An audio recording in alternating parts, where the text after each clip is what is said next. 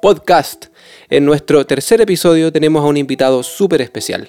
Él es pianista e integrante clave del mítico grupo chileno Los Jaivas, quien con su vasta trayectoria y sabiduría nos conversará sobre su historia, su vida como músico, su visión de la industria musical y mucho más. Con ustedes, don Claudio Parra. Claudio, muchas gracias por haber aceptado nuestra invitación, gracias por estar acá. Para mí es un honor, yo soy fanático de los Jaivas desde chiquitito. Sí, muchas gracias a ti, Felipe, por, por, esta invitación, porque para mí es una novedad estar en una escuela de producción musical. sí. Eh, es algo más o menos nuevo. Claro. Mm.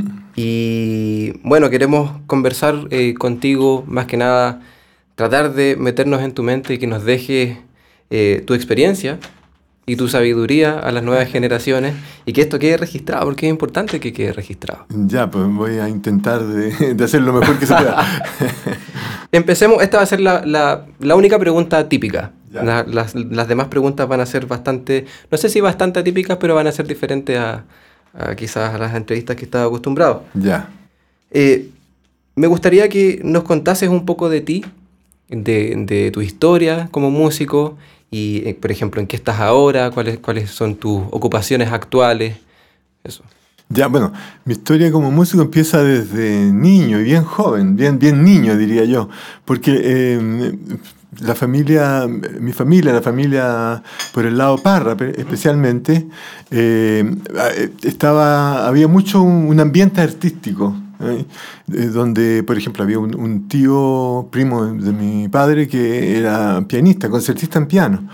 Él venía, él vivía en el sur y venía a pasar sus vacaciones todos los veranos a Viña del Mar, donde nosotros somos originarios, y mm, desde niño que yo estuve escuchando tocar el piano y ver, y ver un pianista profesional tocando y, leye, y, leyendo partituras, claro, en la casa. Y ahí me llamó mucho la atención esas, esas, esas cosas que ponía y, y, que, y que eh, significaban música. Entonces fue él el primero que me enseñó un poco a, a leer música. ¿eh? Ya. Eh, después teníamos una tía, una hermana de mi madre, es por el lado Pizarro, eh, que mm, ella se preocupó mucho de nosotros y, y, se, dio cuenta de nuestras inquietudes. Y ella fue la que nos puso, a mí y a Eduardo, a los dos hermanos mayores, una profesora de piano. Ya. Era una profesora particular, esto te, yo tenía en ese tiempo ocho años. ¿Gabriel era más pequeño o todavía? Gabriel era, era más joven, claro, y, y, no, no, no había mostrado interés, in, interés por el piano. En cambio que Eduardo y yo sí nos sentábamos al piano porque en la casa había un piano. Eh, entonces nos pusieron un profesor de piano y a partir de los ocho años yo empiezo a estudiar piano de una forma bastante desordenada, diría yo. Estos este primeros primeros eh, cursos me sirvieron principalmente para aprender a leer música. ¿eh? estamos en Viña del Mar. Viña del Mar en, en, ese tiempo no había no habían escuelas de música, so, lo único que había era el Conservatorio Municipal de Viña, yeah. donde yo también entré después y ahí hice los cursos teóricos, teoría y solfeo, armonía, y, y estuve también un, un, tiempo con otra profesora, pero no, no logré encauzarme así en el, en, en el aprendizaje con profesor. ¿eh? Eh, además porque estaba también en el liceo, no, no, no, no iba, no veía eh, la, la, música como el camino. Claro. Así como, había más opciones. Claro, había más, más opciones en ese momento. Opciones. Y después empieza, ya cuando yo tenía 16 años, em, empezamos la actividad con el grupo. ¿Eh? empieza a funcionar el grupo. Entonces, eh, fue, fue ya cuando eh, tuve que optar por algo en la vida después que salí del liceo. ¿Ah? Claro. Entonces en ese tiempo eh, uno estaba siempre muy perdido, de salía del liceo y no sabía qué hacer. Qué hacer. O sea, Como lo, que pasa lo, lo, normal, lo normal era postular a la universidad a alguna cosa. Y a mí como me iba bien en matemáticas, los ramos eh, científicos, postulé a ingeniería. Y quedé, quedé en la Universidad Santa María de Valparaíso, donde estuve tres años estudiando ingeniería. Pero ahí, justamente, mientras estudiaba ingeniería y, y, y que avanzábamos con el... ¿Con eh, nace el grupo, ese mismo claro. año nace, formamos el grupo. ¿Ah? Se formó como los Hike Base. Claro, en el año 63. Eh, la, el, el, empieza también el interés por la música. Y mm, empiezo a escuchar música también mucho, música clásica, me, y empiezo, eh, conozco a Claudia Rabo, o sea, conozco musicalmente a través de los discos y me, y me, me impresiona mucho. ¿Eso fue una gran inspiración claro, en ese momento? Sí, sí, fue la manera de tocar, el sonido que tenía, la, la el, el, lo limpio de su toque, de su, de su ejecución. de su ejecución, claro, eh, la intensidad eh, de, de, la interpretación, todo eso me, me impactó mucho y, y, me dieron ganas de estudiar piano, de, de, estudiar piano, pero ya en una forma más, más seria, ya estaba más grande. Más, más, entonces, eh, dejo de estudiar ingeniería y, y, me vengo aquí a Santiago, al Conservatorio Nacional, a, la Facultad de Arte de la Universidad de Chile, a ver si podía ingresar, pero para empezar de nuevo. Mi, intención era empezar, porque, empezar de cero. De cero, porque hasta ese momento era muy, muy desordenado todo lo que claro. los estudios que tenía. Había Entonces, que deshacer lo que deshacer, se había claro. Y bueno, aquí en el conservatorio no me aceptaron por la edad porque eh, para empezar había que ser un niño. Claro. ¿Ah? eh, pero afortunadamente había una profesora, la señora Cristina Herrera, que estaba ahí y me escuchó eh, en, en, la secretaría donde yo estaba eh, informándome. Y ella me llevó a su sala y me, dijo, a ver, toca lo que tú tocas. Yo en ese tiempo yo leía sonatas de Beethoven, pero, eh, fragmentos, tocaba un poco algunas cosas de Bach, qué sé yo. Le toqué lo que tocaba, lo que yo podía tocar en ese momento. Claro. Bueno, a ella le llamó la atención el, el, la elección de las cosas que tocaba, porque no tocaba, por ejemplo, el Claro de Luna. elecciones más a ti. Claro, eh, claro, eran unas sonatas las menos, menos conocidas que... Eh, y eso le llamó la atención, me dijo, pero me dijo que yo no tenía ninguna técnica, tenía que hacer una formación técnica. Entonces ella me, me propuso tomarme como alumno eh, particular y, y, dar exámenes como alumno libre en, y avanzando, eh, dando en el primer año, como ya yo leía bastante, dar tres años, después dos años, así, claro. y hasta que me nivelé con, con la edad. Con los demás. Ah, con la edad. Entonces, eh, bueno, hicimos eso con ella, ella me, me formó técnicamente, la, la técnica que yo tengo actualmente es gracias a, a ella. Y, y, bueno, cuando me nivelé con la edad, ya después entré como alumno regular del, del, del, del conservatorio. claro. Claro. Estudios que terminaron el año 73.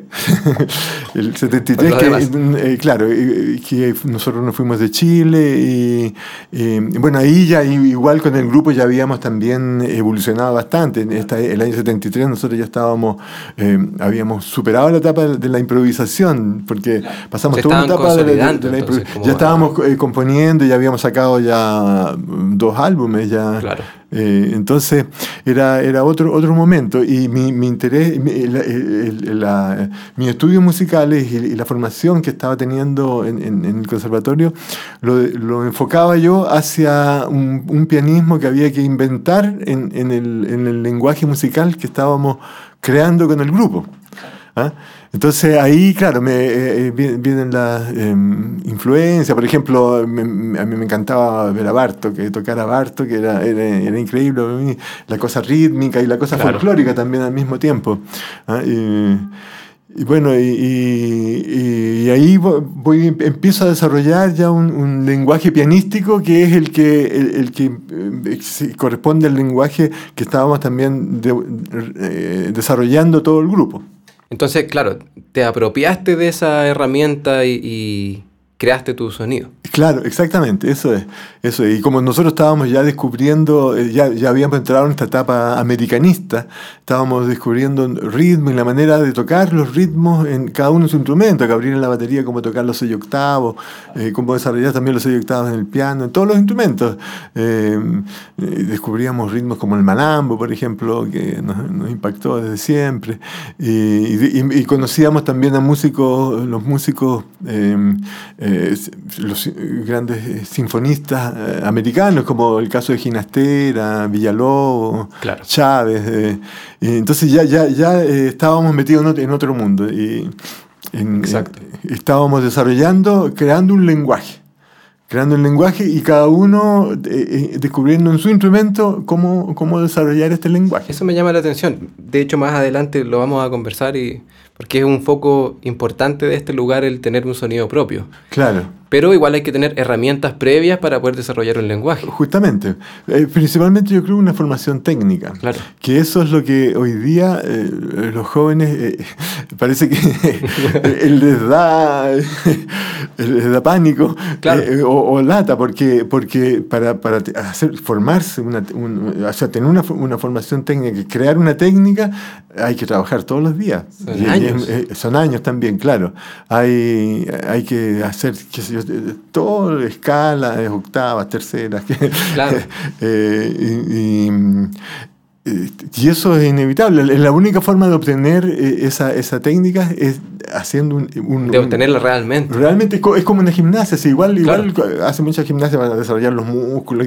Es lo mismo. Hay que ir todos los días para llegar a eso. Hay que todos los días hacerlo y tener una rutina y, una, eh, ¿cómo se llama? Disciplina una disciplina. Que no, no, necesariamente tienen que estar 10 horas tocando, yo creo que, no sé, con dos horas diarias, o incluso hasta una hora diaria, pero con disciplina y con un orden, constancia. Con, constancia y una dirección, se puede lograr bastante. Genial. ¿En qué estás, ¿A qué estás abocado ahora actualmente? Mira, bueno, eh, eh, al, al, grupo, mi, mi, mi, actividad principal y yo diría que única actividad eh, profesional es el, es el grupo. ¿ah? Porque nosotros somos autogestores y eso es muy importante en, lo que eh, en, la formación de, de, de, lo que tú estás enseñando acá de, producción musical. Eh, hoy día son todos autogestores. Completamente. claro, todos nosotros para nosotros fue fue obligatorio, o sea, nosotros caímos solo en la autogestión porque cuando empezamos a hacer nuestra propia música te estoy hablando del año 69, ¿ah? eh, mm, nosotros empezamos con la improvisación, pero una improvisación que pasa por varias etapas. Empieza con una libre improvisación, donde no había... Eh, era no había estilos, no había nada. Era como que queríamos romper así con, con todo lo que, con lo que sabíamos, era como así, borrar todo y empezar a descubrir todo nuevo, empezar a descubrir desde el, sonido, los instrumentos, la forma de tocar. Y, entonces las primeras improvisaciones era, era realmente de un primitivismo, así de básicamente. Hay discos que se editaron con Sí, sí, hay una colección que se llama La Vorágine. Que justamente, afortunadamente, tenemos grabaciones de, de, esa época.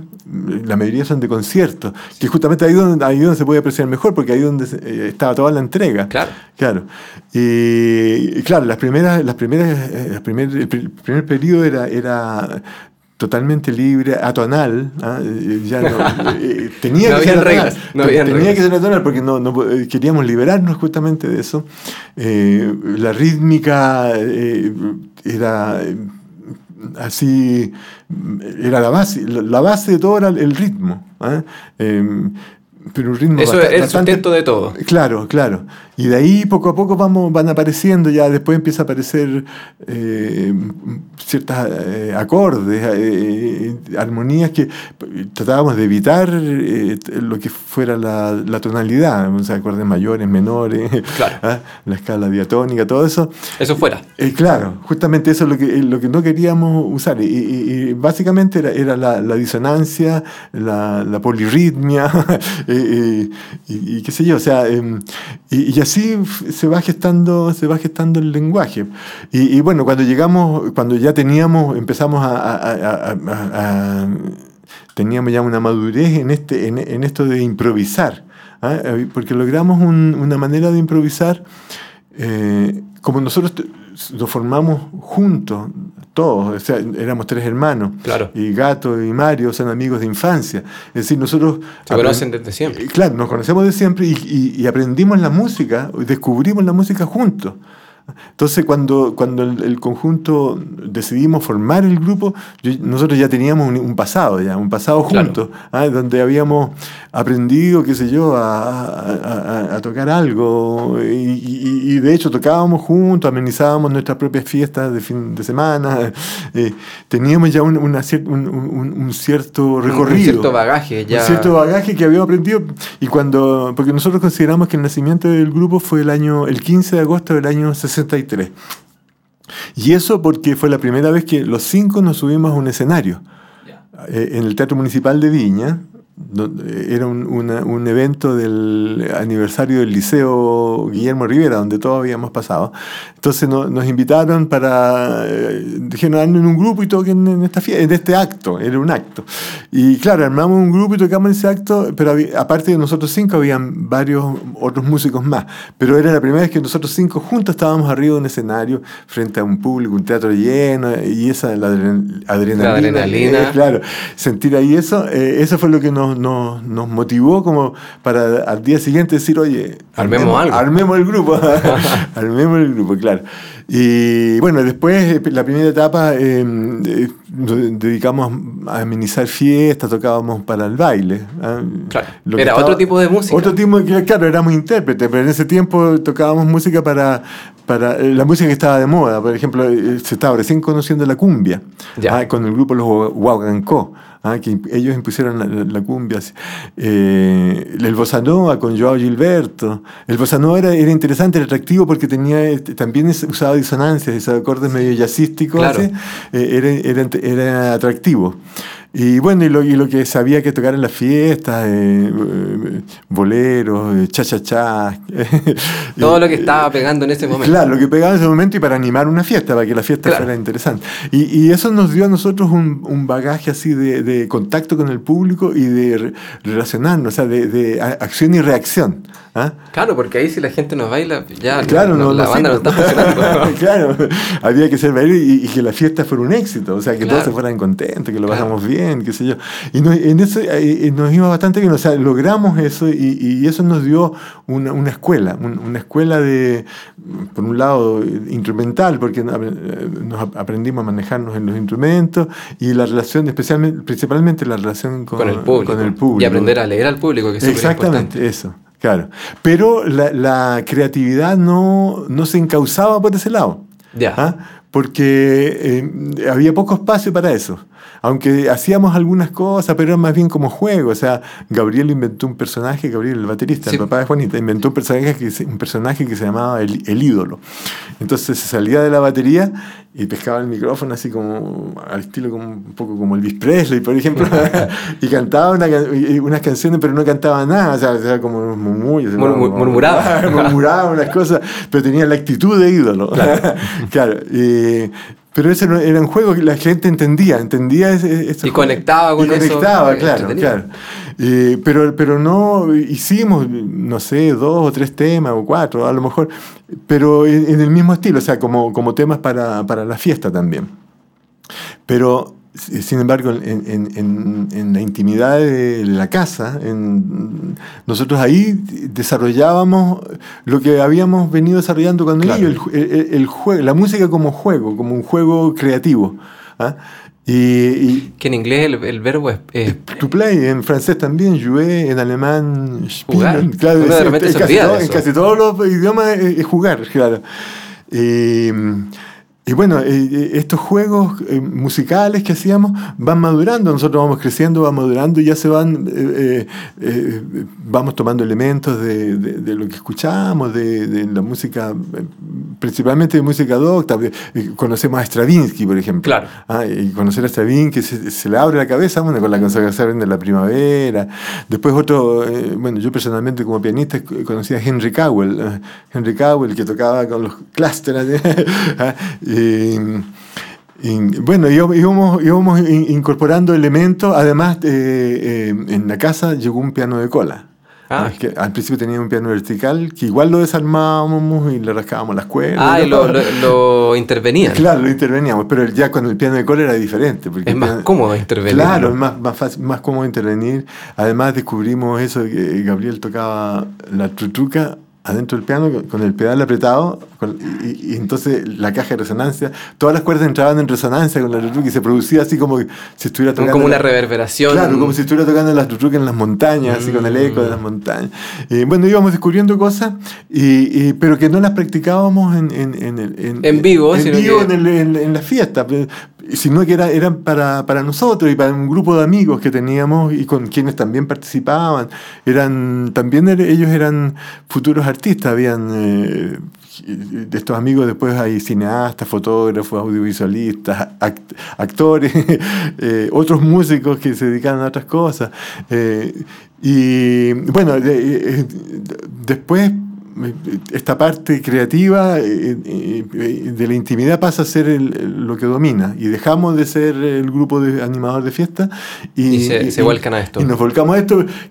Hay, una, hay un, un acontecimiento que pasa justamente en la provincia de Valparaíso, muy importante, que es la reforma universitaria la reforma universitaria eh, del año 68, que tiene que ver con los movimientos mundiales que estaban pasando el año 68, el, 68 de, el mayo 68 de París, eh, eh, el, movimiento en California, estaba comenzando un movimiento hippie, beatnik, y, en, Chile pasó eso, que en Valparaíso, la, la, Universidad Católica de Valparaíso, especialmente la Escuela de Arquitectura, inicia una reforma universitaria y, que después se, se, se, extiende a todo el país.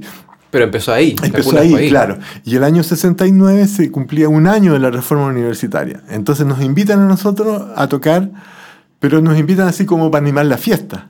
No sabían en lo que estaban. Claro, entonces para nosotros eh, el, el ambiente que había en, en, en, en el salón eh, grande de la Universidad Católica de Valparaíso, eh, eh, habían hecho toda una, una cosa que totalmente eh, así... Eh, Están esperando la fiesta. Claro, no, pero, pero, pero había un ambiente, ya las decoraciones que habían hecho, incluso hicieron un desfile de modelo, pero era un desfile de modelo interplanetario. Entonces pasaba el, el, el, modelo de Marte, de Júpiter. había todo un ambiente que, que a nosotros nos motivó como para hacer lo que hacíamos en la casa, así y sin ponernos de acuerdo. Llegamos y nos pusimos a improvisar. Y fue el primer concierto improvisado ese. ¿ah?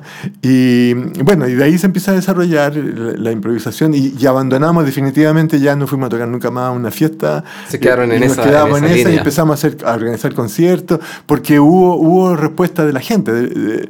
Engancharon con lo que estaba pasando, o sea, era, algo diferente, nuevo. era y, era el momento preciso. Era el momento preciso, justo. Entonces, Claro, seguimos desarrollando la improvisación y, cuando quisimos grabar, porque nos pareció de repente ya que, pucha, ¿cómo no vamos a dejar un, documento de esto?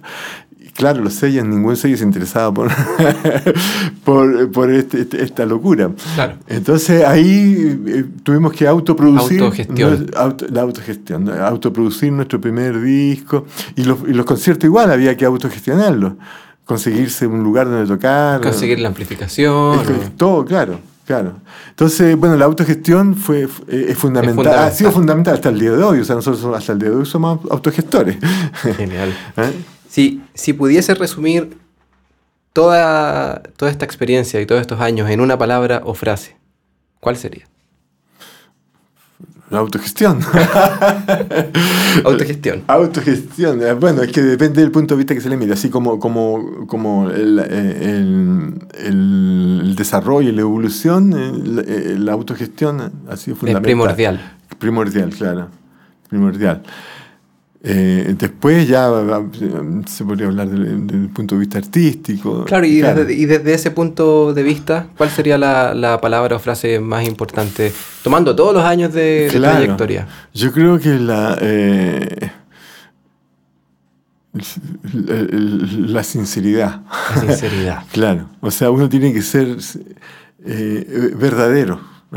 primero sincero con uno mismo. Con uno mismo, claro y, creer lo que está haciendo y creer que a través de eso que está haciendo va a ser uno feliz. Claro. La, felicidad, o sea, buscar la felicidad a través de eso que uno está haciendo. Ah, porque primariamente uno lo está haciendo porque uno, porque a uno le gusta, porque uno lo hace feliz, porque uno ama esto y luego ya viene toda la técnica que hablamos, las herramientas que claro, va Claro, después viene todo el resto, claro. Genial. Bueno, hablamos un poco de esto, pero ¿Cómo fueron los años de, formación? Eh, porque hablamos previamente, antes de comenzar la entrevista, de la disciplina. ¿Cómo fueron los años de formación en el conservatorio, los años eh, de estudio. Sí, mira, eh, en mi caso, en mi caso así como pianista, ah, em, fue la señora Cristina Herrera, la profesora, quien me formó. Ella, eh, y, me, y, me, y me, me, formó la disciplina también, porque me, hacía, me, pedía que ya notara cuánto estudiaba todos los días. Y yo tenía que anotar así desde las 9 de la mañana hasta las 12. Estudié tal, claro, desde eh, tal a claro, desde las 3 de la tarde hasta las 5. Hoy día no estudié. y así, y, me pedía eso, que, que yo llevara ese, ese control. ¿ah?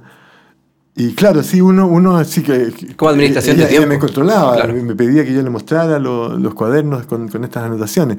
Y después uno se acostumbra y después uno mismo se hace este... ¿Y ese es un hábito que tienes hasta el día de hoy? Con eh, bueno, es que ahora, ahora, ahora, yo lo que sí trato de todos los días tocar. Tocar eh, lo que pueda. O sea, mínimo una hora. Eh, a veces me quedo pegado, a veces logro tocar dos, tres o cuatro horas. claro, es increíble. Pero bueno, como tenemos varias actividades, hay que hacerlo en el momento que se pueda. A veces, a veces me levanto en la noche, ¿sabes? Que me desvelo de repente, yo tengo, duermo poco. ¿Sí? Claro, duermo, poco. A veces, a veces me despierto a las 5 de la mañana y me empiezo a dar vuelta en la cama. Digo, mejor voy a tocar el piano. claro, como toco, tengo piano, un piano digital con audífonos y no molesto a los vecinos. Claro. Claro. Eh, pero esa, esa disciplina eh, yo la, la, trato de llegar, llevar hasta el día de hoy eh, como se pueda, o sea, tratando de tocar todos los días. ¿Crees que, que, es importante la disciplina en, en un músico? Totalmente. Eh, eh, yo creo que en cualquier, en cualquier actividad es fundamental. ¿ah? Es fundamental una disciplina que al final es una autodisciplina. O sea, uno mismo tiene que, que eh, proponer, si quiere lograr objetivos, tiene que. ¿Y, qué opinas de, de, la tendencia actual que está un poco. No sé si, no, no sé si decir en contra de la, de la disciplina o de la rutina. Sí. Pero hoy, hoy en día al menos nuestra generación, siempre trata de rehuir de todo lo que sea disciplina y eh, orden, por así decirlo. Eh, es una tendencia, yo, yo lo veo. Sí, yo creo que es la, consecuencia de, los instrumentos con que se trabaja hoy día. ¿ah? Porque ya eh, los robots están haciendo todo. Pues, es verdad. Uno le dice a los robots lo que tienen que hacer nomás, al final de cuentas. Entonces, claro, como que no es necesario. ¿Para qué voy a, ¿Para qué voy a estudiar? ¿Para qué voy a estudiar si, le doy la orden y el base? Todo esto controlado del MIDI, MIDI, uno les puede poner la escala y te alumbran las teclas y te estas son las teclas indicadas y ya y te olvidaste de aprender modos o lo que sea. Claro. ¿Eso es un, crees tú que es una de las consecuencias que está...? Eh, sí, yo no sé a, lo que va a llevar, pero el mundo actual y el mundo futuro va a ser de otra manera. Va a ser de otra manera, claro. Eh, eh, yo creo que habrá que, vamos a tener que acostumbrarnos a eso. Como todos los cambios. Lo que pasa es que los cambios son demasiado rápidos. Sí. Todo ha cambiado tan, tan rápido que cuesta, cuesta asimilarlo. ¿Ah?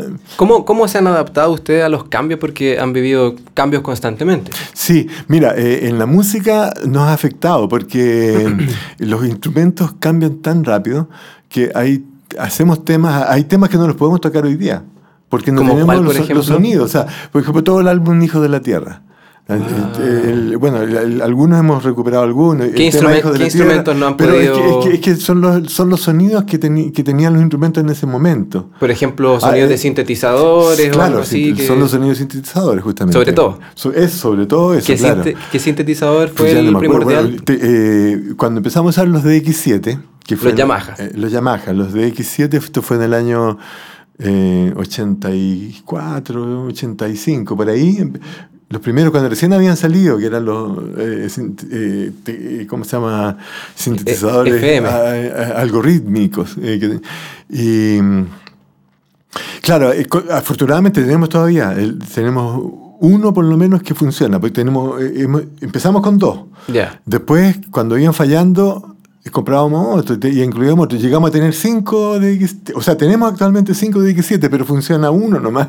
Hemos tenido que ir sacrificando el otro para sacarle piezas, para, ah, para mantener uno para poder recuperar los sonidos. Pero ese de X7 no tiene todos los sonidos que teníamos en los, en los, otros, claro. Que quedaron ahí en las memorias quedaron de los en las memorias, claro. Hay que no hemos intentado todavía, pero a lo mejor se puede hacer un trabajo de tratar de, recuperar algunos sonidos. O sea, eso va influyendo en, en también cómo va evolucionando la banda. Claro, O sea, justamente. Ya, por ejemplo, no pueden tocar Claro, o sea, ese eh, tipo de sonido.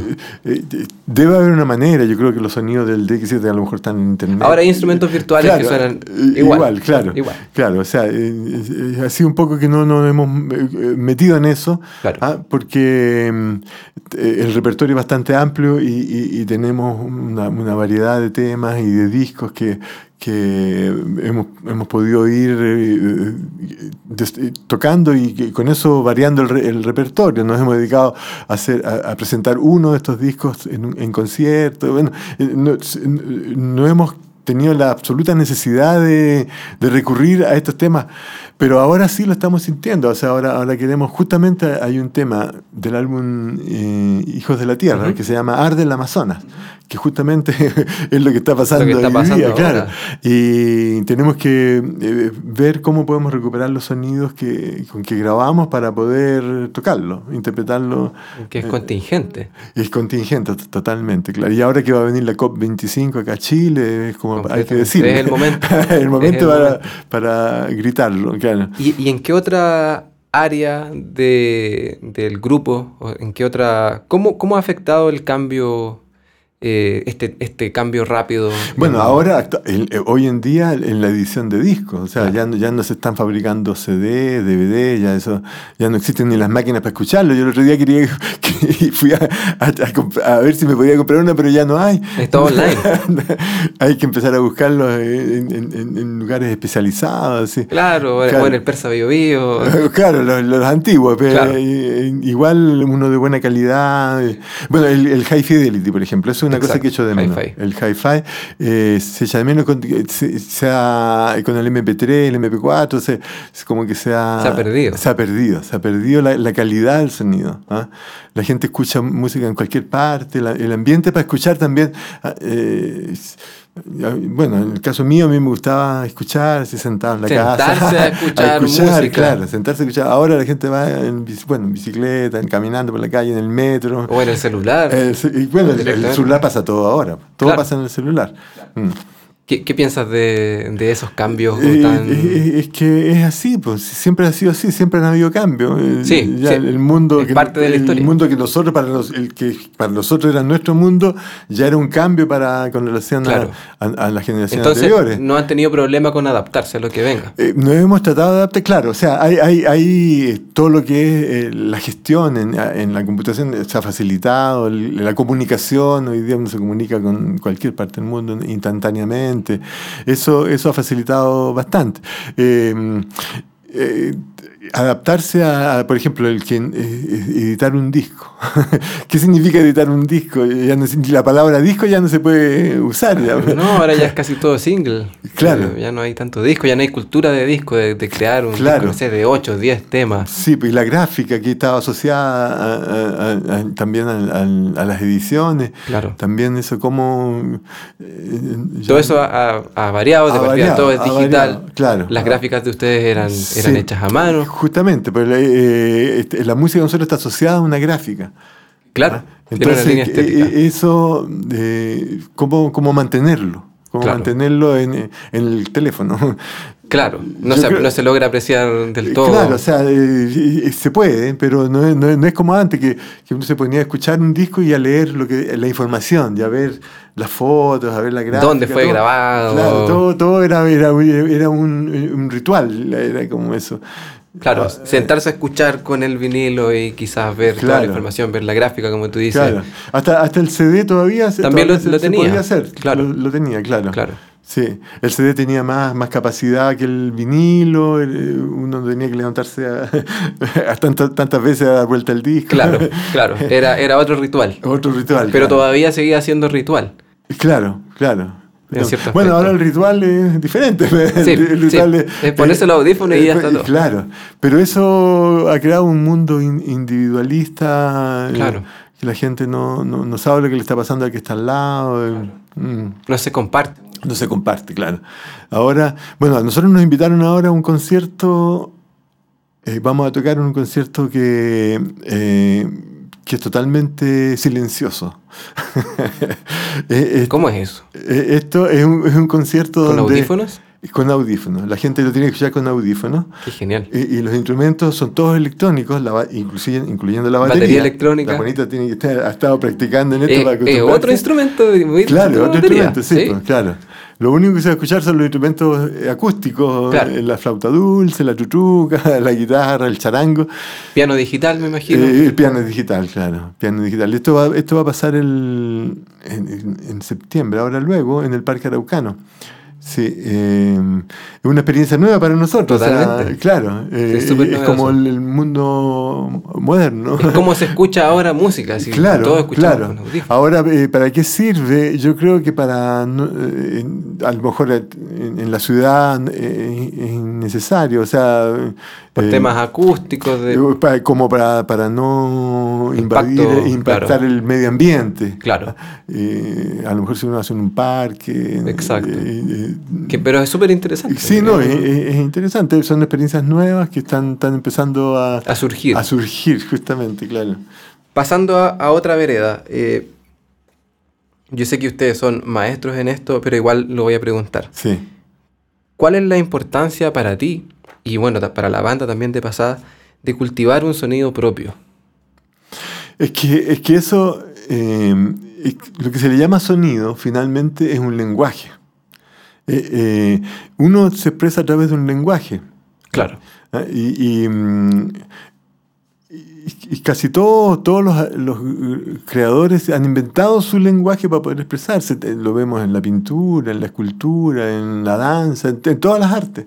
En todas las artes. Entonces, eh, el- el ten- po- para poder expresarse y, crear un, un- entregar un- algo que sea personal propio de uno, tiene que encontrar su lenguaje para hacerlo. Y ese lenguaje, en el caso de la música, es, es el sonido, eh, por un lado, porque está también tipo de, de, también de instrumentos que se usa, de- Claro. de, de, armonías, de, de- Claro.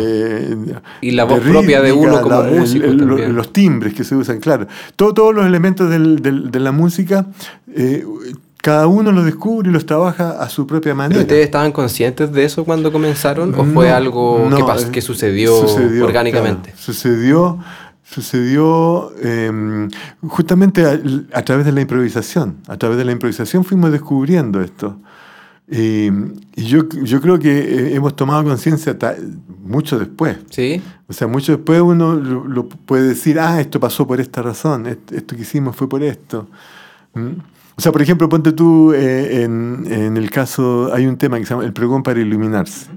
Ese tema lo hicimos en Argentina.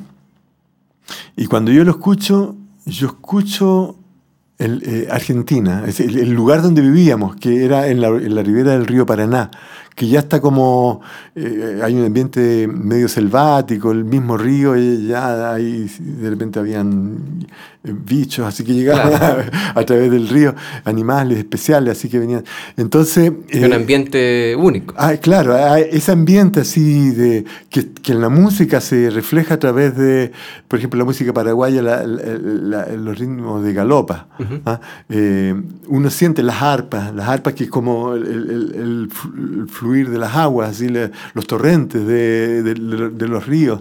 ¿ah? Eso yo lo escucho en ese tema, pe- pero cuando lo hicimos para nosotros era un, era un tema. Era un Era un tema. Claro, Ah, pero ahora cuando lo escucho, claro, ahí está Argentina, ahí está lo que vivimos en, en, en ese momento. en Entonces, claro, los lugares también influyen a esto. Todo. Y las vivencias Todo, también todo, influyen. todo, influye, todo, todo eh, pasa a través de, de este lenguaje que, que tú ha- has creado para poder expresarte. Claro. ¿ah? Porque es otra forma de lenguaje nomás. Eh, claro, claro, cada uno tiene su, su, propio Su propia voz y su propia forma de Por eso tú distingues y dices, este grupo es tal, reconoces al grupo y no- a veces no sabes por qué. Claro. Pero justamente porque ellos crearon su lenguaje, este, eh, tienen, usan ciertas armonías, no sé, Claro, ciertas pero pasa melodías. mucho hoy en día que no todos tienen su lenguaje o no todos se han preocupado de cultivar un lenguaje propio y cada vez eh, cuesta más decir, ah, eso, lo que estoy escuchando es tal o lo que estoy escuchando es tal, es como que está todo más homogéneo. Sí, qué crees eh, tú yo, que ha yo lo que me he dado cuenta que, que hoy en día eh, los eh, porque antes siempre te están pedido nos preguntan bueno pero qué es lo que hacen ustedes hacen rock hacen folclore definirse encasillarse. Claro. Claro uno podía encasillarse ya un, folclore progresivo. No sé o sea podía pero el encasillamiento era amplio Claro, abarcaba más. Abarcaba mucho. Hoy en día siento que los encasillamientos son demasiado limitados. Ah, ya, son nichos muy definidos. Nichos muy definidos, claro. Y la gente hace este tipo de música y que esa, ese incluso tiene subdivisiones. Subdivisiones, claro. claro. ¿Eso crees que, ha llevado a, que se homogenice un poco el, panorama yo creo, Claro, claro. Y hay como una, un temor, yo siento en los jóvenes, así como a, no estar encasillados, a, hacer algo que no está en, ninguna casilla. ¿ah? Entonces, temor a, no saber. Eh, a no pertenecer. A no pertenecer, claro, Ustedes fueron. Bueno, me dices que fue un poco inconsciente, pero también hay que ser valiente como para tener un sonido propio y que quizás no sea la norma y no sea lo tradicional, hay que romper ciertos esquemas. Hay que Justamente, claro. Claro, por ejemplo, el, esquema que, que, que, estábamos enfrentados nosotros en la, eh, la, radio, porque la radio era fundamental para poder subsistir como Subsistir, claro. Entonces la radio, en la radio había que ser temas que no duraran más de tres o tres minutos y medio como máximo. Y cuando nosotros empezamos a, componer temas radiales, o sea, temas que, que, no eran improvisaciones, que eran que la gente los podía... Que tenían estructura. Eh, claro, de todos. El primer tema que hicimos fue Todo Junto, que dura cinco minutos y algo. Después hicimos Mira Niñita, que dura siete minutos y algo. Y los tocaban en la radio, los tocaban. O sea, fue una... Eh, una una revolución, digamos, de, de, los tiempos radiales. Quizás la música prevaleció más que la norma. Claro, prevaleció justamente porque el, tema tuvo un impacto tan fuerte que había que tocarlo. Y las radios lo tocaban y, se tocó mucho. ¿Cuáles son los límites que, ustedes eh, se autoimpusieron con respecto al sonido y a la identidad? Porque te comentaba cuando conversábamos antes que tuviste, tuvieron este incidente o esta situación con eh, Eddie Owens. Owens. Sí. ¿Cierto? Que era un productor que les enviaron de la EMI sí, y que querían que, sonara de, Fue, fue un malentendido. Ah, fue, fue, producto de un malentendido. Porque nosotros llegamos a Europa el año 77 y veníamos con un contrato de artistas. ¿ah? Aquí esto, tiene que ver con tu rubro. ¿Qué es lo que es un contrato de artista? Cuando uno firma contrato con un sello, uno firma un contrato de artista, o sea, de intérprete. El artista se entiende que es el intérprete. Y no queda, sujeto, queda sujeto a un productor. Eh, y a un compositor, me imagino. Puede ser, o, en el caso de nosotros, eh, da lo mismo lo que tú toques, pero el contrato que tú tienes es de artista. O sea, tú tienes que entregarle el sello, eh, música, sea tuya, sea de quien sea, pero tú, tú con, tu lenguaje, porque lo que les interesa... Es el lenguaje. El lenguaje, al final de cuentas, lo que les interesa el lenguaje, si el lenguaje pegó, entonces ya. Lo toman. Lo toman. Y grábate lo que tú quieras, pero que suene así. que se igual a, lo que, a, eso que, a eso que vende. ¿Ustedes estaban conscientes de eso cuando firmaron? No. no, porque uno no, sabe, uno cree que está firmando un contrato para hacer, para hacer música. ¿ah? Y, no, o sea, a ella le da lo mismo si, la música es tuya o no es tuya. Para nosotros es importante, pero para el sello no, hay, no, hay, no es lo importante. Ellos quieren un producto incluso hay una cláusula que, que, que decía en los contratos de la época que tú no podías regrabar ese tema de nuevo para nadie, ni para ti mismo. Hasta, Queda para ellos. Hasta 12 años, decía. 12 años después tú recién podías hacer uso de ese tema, grabarlo de nuevo. Entonces, claro, era, era, tu interpretación lo que estaban, lo que tú estás, eh, te estás, estás, haciendo el contrato con, el sello. ¿ah? Entonces, bueno, eso uno lo va aprendiendo con, el tiempo. Y, firmaron, llegó este personaje y ¿qué les pidió? Claro, eh, eh, bueno, no, que, que todavía no, ese personaje aparece mucho después. Ah, ya. Aparece después. El, el, el, eh, lo que pasa es que nosotros nos vamos de. vivíamos en Argentina en ese tiempo y nosotros teníamos un contrato con la EMI Odeón Argentina como artistas exclusivos. Por un tiempo, no me acuerdo ya de cuántos años. y nos vamos a Europa y en Europa nos instalamos. Nosotros vamos a Europa con, con, la, con la intención de instalarnos allá. Entonces de repente sentimos la necesidad de que había que hacer un disco. Entonces empezamos a, crear música en, en, en, nuestro taller, en la casa, a hacer música, y de repente dijimos, bueno, ¿y cómo lo hacemos? Pues entonces llamamos a la EMI en Argentina para decirle, ya tenemos listo un disco, vamos a grabarlo. Y ellos nos dicen, ya, pues, vengan a grabarlo. claro, porque ellos en Argentina tenían estudio, a ellos no les costaba nada grabarlo, era, porque ellos eran los, los, que, los, los, que nos, productores. Productores para nosotros era el, que pagaba. El, el, que pagaba el disco, la, la, producción. o sea, producía, producía y pagaba la, grabación. Entonces ellos nos decían, vengan a, a grabarlo acá. Nosotros le decíamos, no, pues si nos vinimos de allá porque queremos hacer una, una, una, historia acá.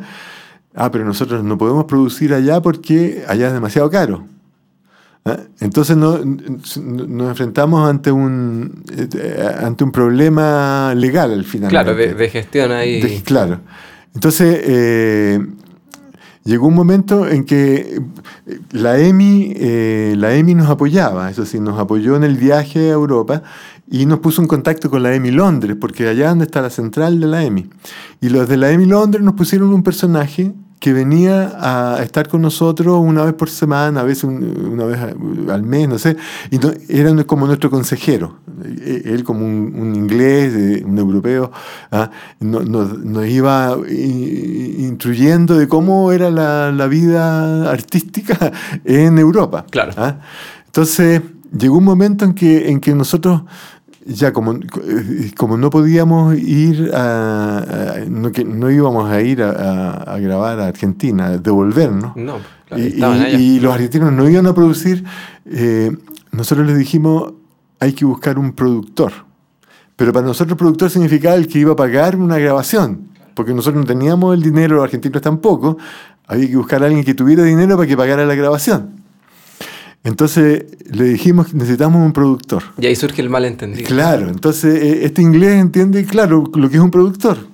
Y busca un productor y nos dice, ya, encontramos el productor. Es un holandés que se llama Eddie Owen. Así que preséntenle... Eh, ah, y él, este productor nos empieza a pedir eh, discos, mándenme discos. Y le mandamos los discos que teníamos. Después, mándenme grabaciones. ¿Pero qué grabaciones? De ensayo de ustedes. Lo que, lo que puedan, de concierto. Y le mandamos.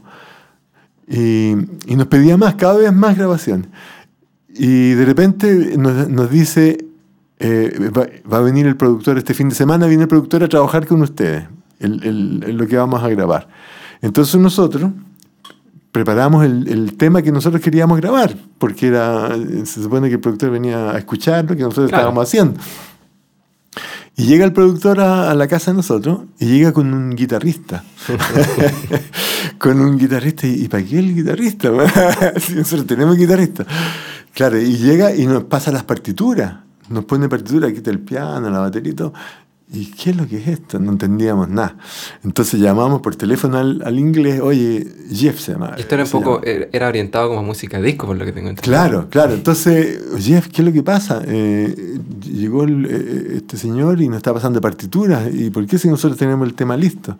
No, pues dijo, si, si, el productor, eh, él, él va, va, a hacer un, tema con... con y ustedes van a, van a ser intérpretes, ustedes son, son intérpretes. O sea, el contrato que usted tiene es de intérprete. Y, y, él, y él hizo un tema con el sonido de ustedes. ¿ah? El tema que van a hacer eh, va a sonar como si, fuera, eh, como si fuera de ustedes. O sea, un tema que suena igual como ustedes tocan. Claro, por eso nos pidió tantas grabaciones, porque él quería conocer el lenguaje. Claro, el lenguaje. Aprender el lenguaje. Y bueno, pasó eso. Entonces eh, llegó y nos puso estos temas eh, eh, que eran disco, porque en ese momento estaba de moda la música disco. Y el guitarrista era el guitarrista que hacía el chique típica de la música disco, que era fundamental para... Y las caras de ustedes me imagino no, nosotros no, no, Claro, y ahí el problema era que ya nosotros nos habíamos comprometido y nos habían dado adelantos de regalías por, por esta grabación. Y, todo, Entonces, eso ya no existía. Claro, no, no, podíamos devolver, ya, ya no, no, podíamos, no había vuelta atrás. Y hubo que grabar. Y grabamos. Entonces grabamos dos temas. Y el productor este quería, ya mientras estábamos grabando estos temas, él nos cantaba los temas, de, los próximos temas, ya los del álbum. y bueno, la cosa es que nosotros grabamos los temas, ya ahí está. Y ahí ya eso quedó. y nos olvidamos de esa cuestión. Nos olvidamos. Y fuimos a tocar a Londres, a hacer un concierto a Londres. invitamos a la gente de la compañía y ellos iban a venir de todas maneras porque querían ver a su a sus artistas. Pues, supuestamente tenían que tocar los temas que habían Claro, invitaron a, a Eddie Owen para que viniera al concierto. Y nosotros tocamos, hacemos el concierto como hacemos los conciertos nuestros, tocamos todo lo que tocamos y se acabó, vienen los bis. Ah, entonces, seguramente aquí. Ahí, van, a Y nada, los bis, tocamos todos juntos, qué sé yo. Se acabó el concierto. Y llegan indignados, eh, Jeff, a decirme, pero ¿cómo esto es una falta de respeto? Falta de respeto, claro, una falta de respeto. ¿Cómo es posible no tocar los temas? Y invitamos especialmente al productor, qué sé yo. Y nada, no hubo caso. Y ahí fue el rompimiento. Ya. claro, nosotros no, nos olvidamos de la historia. O sea, ya había pero, pero ¿qué, ¿qué, les pasó eh, internamente? ¿Cómo se sintieron Tuvieron que quizás como... No, era como, era como prostituirse. Exacto. Claro, era como prostituirse, hacer una cosa que, que iba en contra de nosotros, que no era de nosotros. O sea, nosotros si, hacíamos alguna interpretación, como hicimos, a esa, a esa altura todavía no habíamos hecho obras de Violeta Parra. Tocábamos Mambo de Machaguay, Cholito Pantano en Blanco, uno que otro tema que a nosotros nos gustaba, que no eran nuestros, pero que nos gustaban y que hacíamos arreglos. Y lo adecuaban al lenguaje. Claro, claro. Pero aquí era, era, era, era alguien adecuó su tema a nuestro lenguaje. Eh, eh, sonaba como si fuéramos nosotros, pero no éramos, no era de nosotros, claro. era, era, algo así, una ofensa, no sé. Y nosotros haberlo hecho era como nos sentíamos. Se sentían mal. Mal, claro, mal, así como engañando a nuestro, al público. ¿ah? Pero se aprendió la lección, me imagino. Sí, claro, claro. Eh, ahí aprendimos la lección. aprendimos lo que era un productor, que tú lo sabes bastante bien. y siguieron, y me, imagino que valoraron aún más la, la, importancia de tener un lenguaje propio. Justamente, justamente, claro. Bueno, eh, este es un tema súper contingente, también lo, lo, lo hablamos con anterioridad. Están pasando cosas a nivel social y, y cosas importantes a nivel medioambiental. ¿Cierto? Entonces, ¿cuál crees que es el rol de un músico o un artista en esta materia? Mira, yo creo que el artista lo que capta eh, es como una antena. Capta lo que está pasando y lo, y lo, y lo, traduce en su arte. Los músicos en música, los pintores en pintura. Em, y, y, de esa manera, de esa manera aporta. ¿ah? Em, no tiene por qué ser tan directo. O sea, al artista le sale como le sale. Claro. ¿ah? Porque eh, ya ponerse en, la cosa directa, contingente, así, eh, eh, es otra, se pasa a otro plano. Se pasa a otro plano. Se pasa a otro plano. Ya deja de ser tan orgánico y tiene, otro, tiene un fin directo. Directo que, que muchas veces no surte el efecto necesario. Claro. Muchas veces en, la entrega que, es, de una manera más sutil, más eh, indirecta, eh, no tan eh, así... No tan directo al grano. Claro, no, claro. No tan obvio. No, tan, obvio, justamente porque el, lenguaje obvio muchas veces no se saca nada, porque es el, lenguaje que, que, tienen en el Parlamento. Claro, yo quiero esto y yo quiero esto otro. ¿Eh? Claro, uno, uno eh, con la sensibilidad del artista, yo creo que capta lo que está pasando y, transmite algo que, que, a la gente le llega de otra manera. Le llega de otra manera, lo entiende. Sin embargo, el artista debiese estar consciente de todo lo que está pasando y lo, todo lo que, estamos está viviendo. Está consciente, o sea, yo creo que todos estamos conscientes de lo que, de lo que está pasando.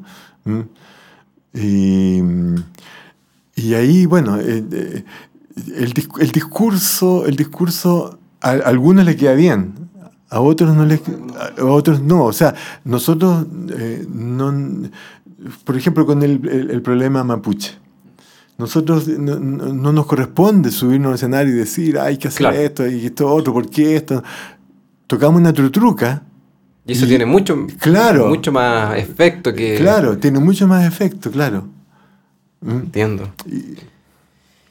Y... ¿Cómo ves el panorama, pasando a otro tema, quizás saliéndonos un poquito, pero es súper contingente, es súper importante, el panorama medioambiental No, esto está terrible. Yo, yo creo que, en primer lugar, hay, hay un error de comunicacional. Se habla de salvar el planeta. Yo creo que nosotros no estamos salvando el, planeta. el planeta, no necesita que lo salven. El planeta ha existido millones de años y va a seguir con seres humanos, sin seres humanos, antes hubo dinosaurios, no sé. El planeta va a seguir. Lo que queremos salvar es la, a la humanidad, a la especie humana. Eso es lo que queremos salvar.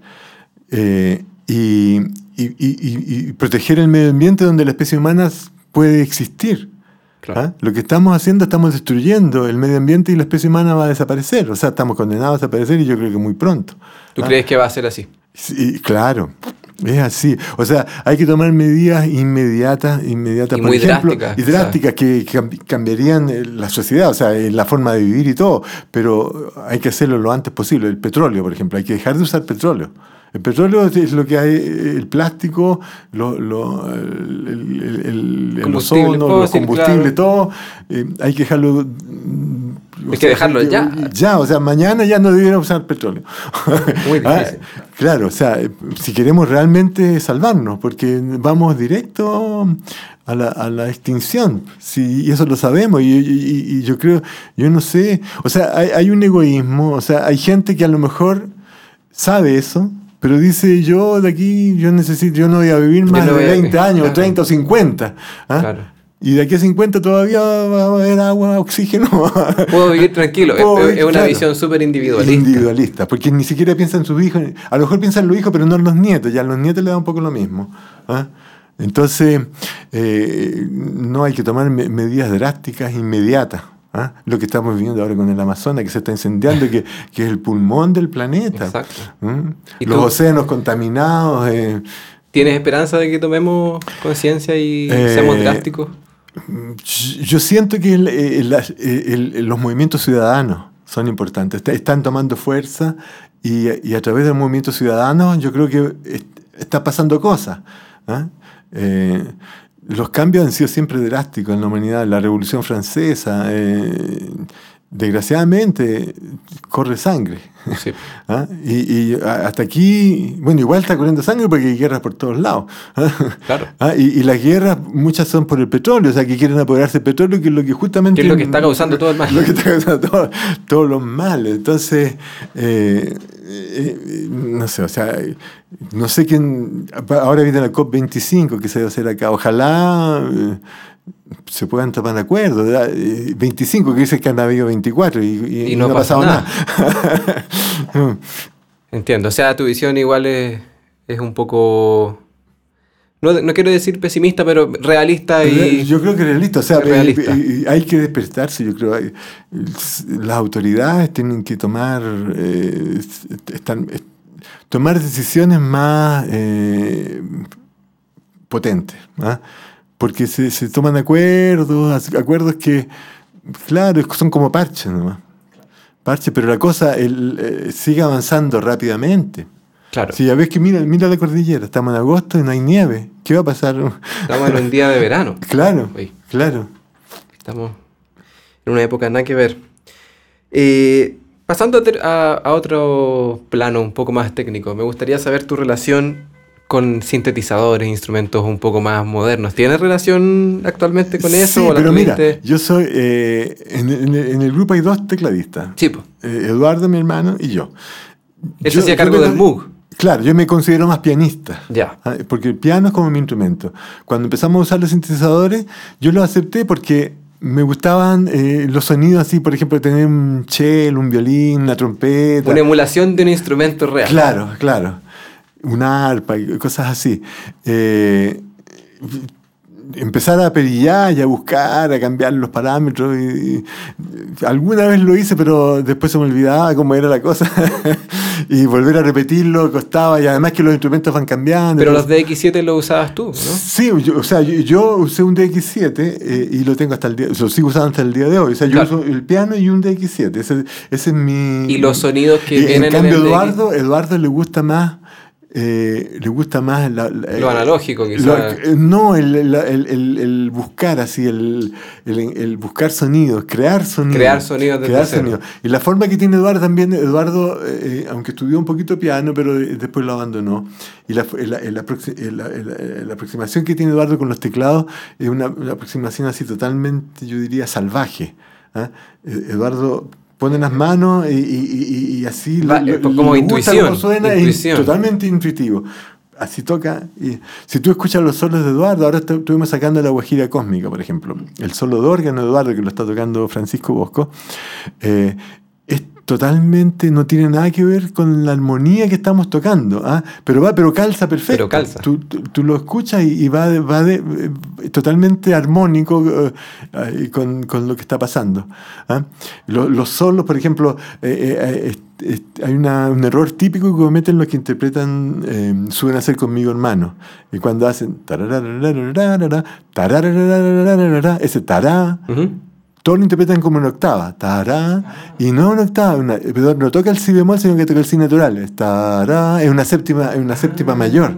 No, no hace Pero, la octava. Claro, no, es como que evita eh, esas cosas. Quizás eso viene del tiempo de la improvisación. Claro, viene, viene un poco el tiempo de la improvisación y el de no querer... eh, Ser tan tonal, tan- Claro, eh, meterse en las reglas así de, la- de armónicas y...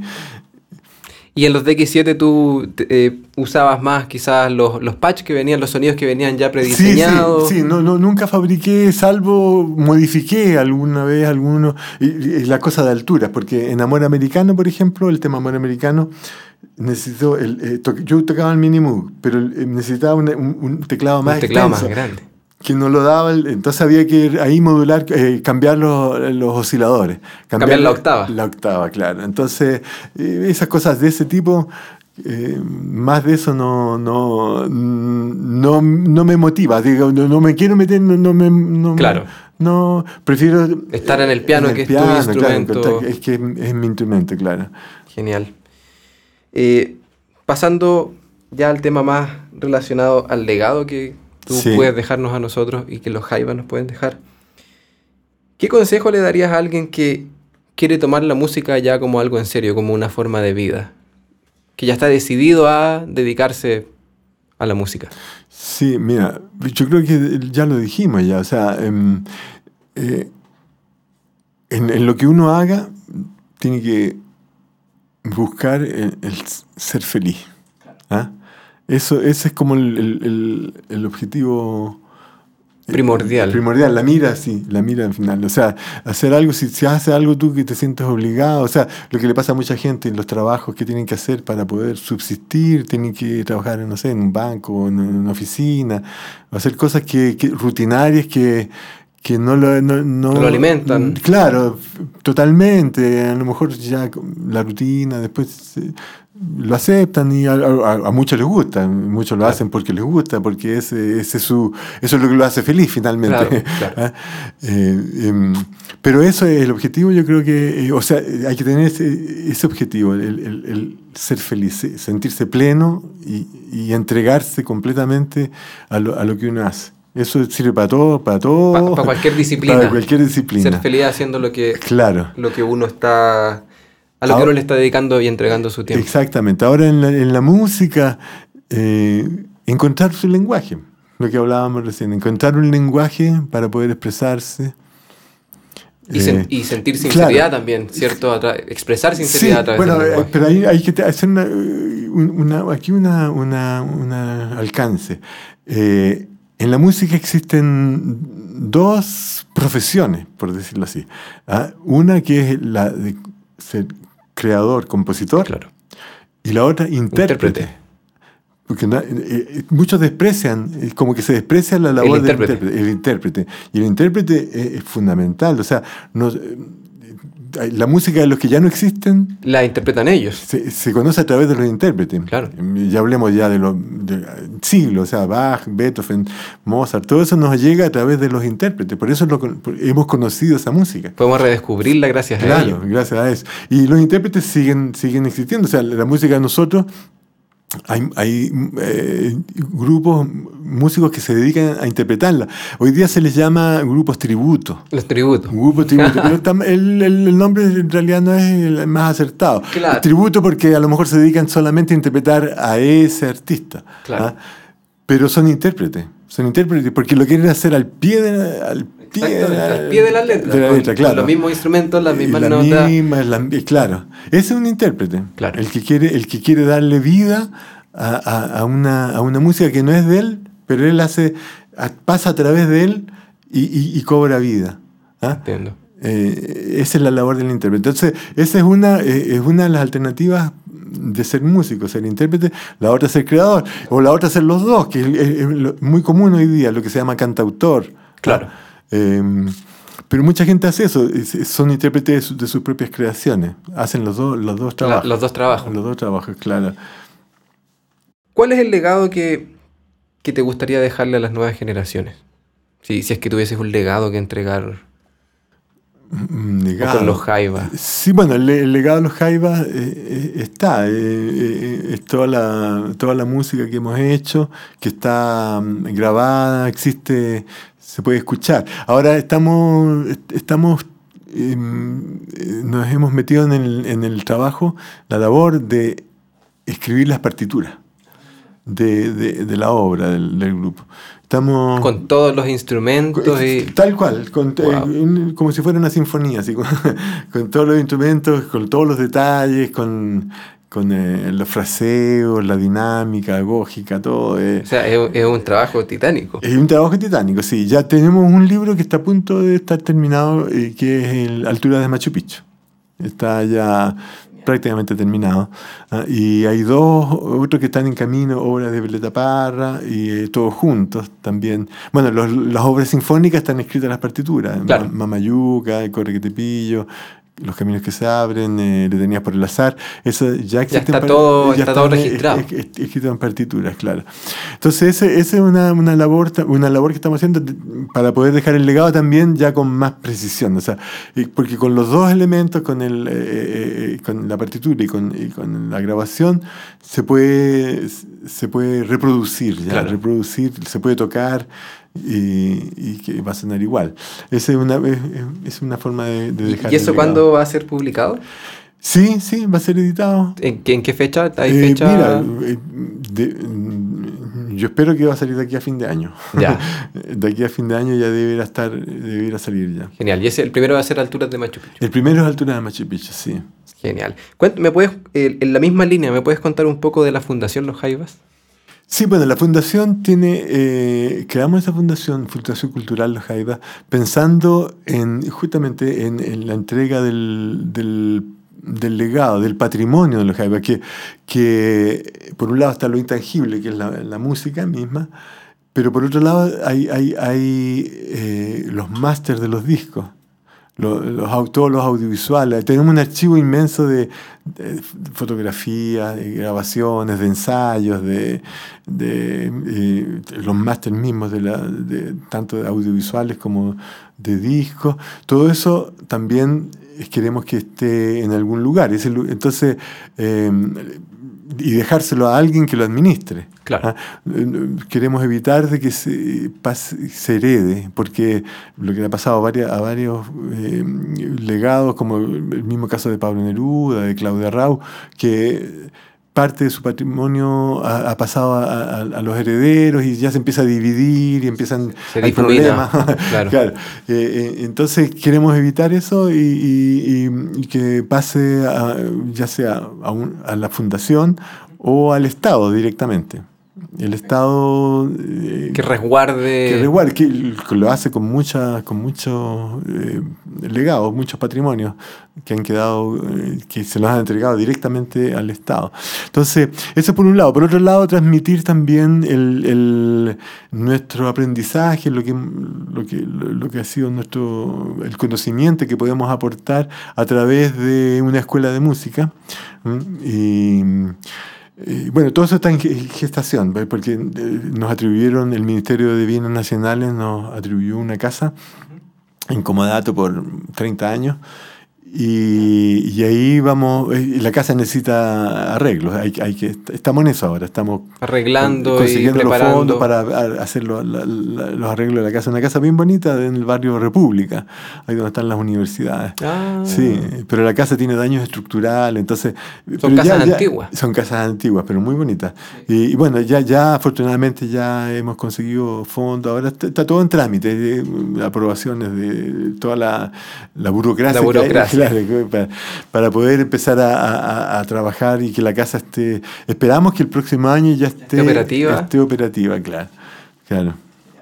¿Van a hacer clases ustedes o van a Eh, tener otra nosotros persona? mismos no sé, eh, no, no está en los, en De los repente planes. alguna masterclass o Claro, algo así. cosas así. ¿no? Eh, Hay, hay que buscar profesores y, y hay que buscar a alguien que también organice eh, esta- todo lo que, que tenga experiencia en, en- en lo que es organizar una escuela de música. Bueno, la última pregunta, quizás en cierto grado hablamos un poco de esto recién, pero esta es una pregunta más, más global, no tan enfocada a la música. Durante tu, tu estadía como ser humano en esta tierra, ¿qué es lo más importante que has aprendido y que nos puedes eh, dejar? Uy, más. sí, eh, pregunta difícil, ¿ah? Eh, yo creo que eh, el convivir. El convivir. Claro. Convivir, porque eh, para convivir uno tiene que, en primer lugar, entregar amor, eh, ser tolerante, compartir el bien común, ¿ah? El concepto de bien común, eh, cosas que se han perdido mucho ahora con, con la, con la vida moderna, el, el- el- el individualismo. eh, eh, yo creo que esas son Es, es una, una lección que incluye hartas aristas, Claro, claro. el convivir. Mm.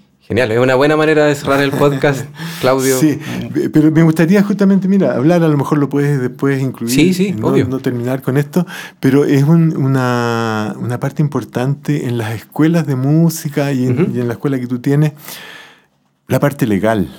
¿Ya? ¿ah? Es súper importante que el que se está metiendo en, en- en- en, bueno, cualquier cosa, en el caso de la música, el aspecto legal, conocerlo, aprenderlo, que hubiese un abogado, no sé, alguien que pudiera... Que gestione los temas legales Claro. relacionados a, a la Ah, música, claro, los derechos de autor. Por un lado, los contratos, ya viste lo que, lo- Claro. cuando uno firma un contrato, ¿qué es lo que, qué es lo que significa firmar un contrato?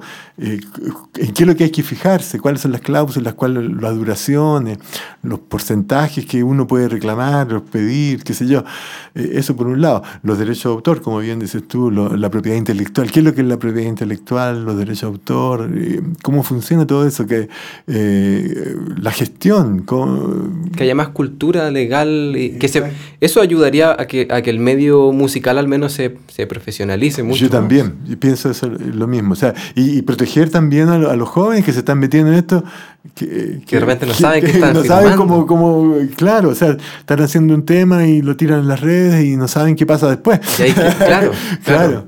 Y Eh, ha- habría que, que quizás tener mucho, un, un conocimiento mucho mayor de lo que uno está eh, quizás proveyendo al mundo, Eh, a la industria, por así decirlo, y, y enterarse de cuáles son todos los pros y los contras de... Justamente, todo, todo en, en todo lo que tú estás pisando, porque ahora hablamos de eso, pero yo sé que hay otros otros otros aspectos, eh, ya lo- los, con- los conciertos, los, Claro. Eh, la, la, la, la paten- las patentes de, de los nombres, que han habido tantos problemas. La inscripción de nombres, de la nombres de inscripción, la inscripción, inscripción, de- en dónde hay que ir a inscribir los nombres, los temas, lo- la, propiedad intelectual. Claro, es todo un mundo, Sí, que, un mundo, que- claro, al, que- al que hay que... Nosotros lo hemos ido aprendiendo a palos. claro, entonces mejor sería que, que hubiese. que alguien dijera, mira, esto, Eh, esto es lo que hay que saber. Claro, claro. Y se ahorran todo el... interesante. mm. Sí, es muy buena idea, la vamos a coger. Claudio, no te quito más tiempo. Muchas gracias por estar acá, en serio, un honor tenerte Gracias a acá. ti, Felipe. Gracias por esta invitación. Bueno, eso, muchas gracias.